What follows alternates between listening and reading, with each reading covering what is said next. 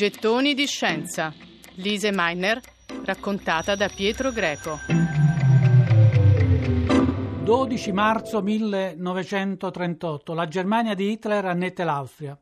Ora Lise Meitner è cittadina tedesca, ma è ebrea e non può lavorare in nessun centro pubblico. Inoltre, inoltre rischia il campo di concentramento. Malgrado la sua fiducia nel popolo tedesco, non ha scelta, deve scappare. Dapprima tenta attraverso le vie legali, cerca di farsi dare un passaporto, negato.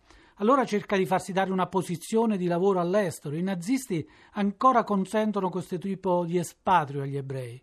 E a chi rivolgersi se non ai paesi liberi e democratici? Il fatto è che i paesi liberi e democratici stanno chiudendo le frontiere, stanno tradendo gli ebrei, il mondo libero li respinge quando tendono la fuga da quello che è ormai un lager, il lager tedesco, e Lisa, Lisa se ne accorge immediatamente, sulla sua pelle. Chiede all'amico Niels Bohr, un grandissimo fisico ebreo peraltro, che a Copenaghen dirige l'Istituto internazionale di fisica teorica e ha grande influenza anche in politica. Posso venire da te, caro Niels?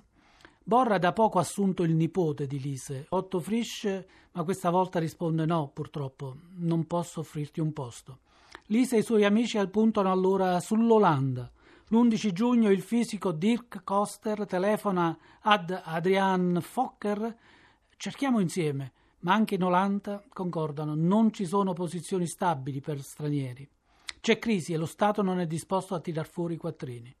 Possiamo però chiedere aiuto alla Lawrence Foundation e perché no, trovare un gruppo di colleghi disposti a tassarsi un po', un po di soldi ciascuno per creare una posizione presso una qualche università per l'ISE senza impegno finanziario per lo Stato.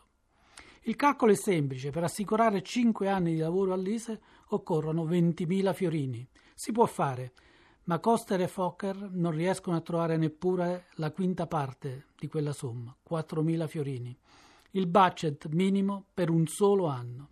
L'obiettivo si è rivelato velleitario. Ecco dunque il secondo tradimento. I paesi liberi e democratici stanno per l'appunto tradendo gli ebrei. Per loro non c'è posto da noi, non per tutti almeno e per essere chiari lo proclamano ufficialmente in maniera assolutamente precisa in una conferenza internazionale che si tiene a Evian in Francia tra il 6 e il 15 luglio 1938.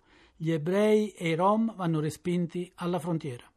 Ma intanto a Berlino le acque si sono mosse, le novità iniziano a manifestarsi già il 14 luglio e non sono affatto buone.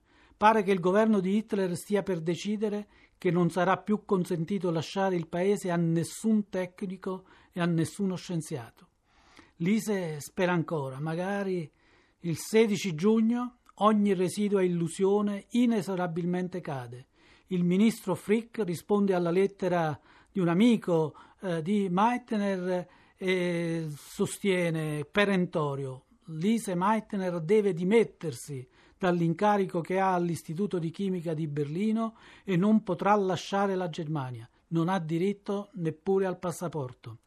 I due tradimenti, quello del popolo tedesco e quello dei popoli liberi e democratici, pur diversissimi tra loro, ovviamente, si stanno saldando.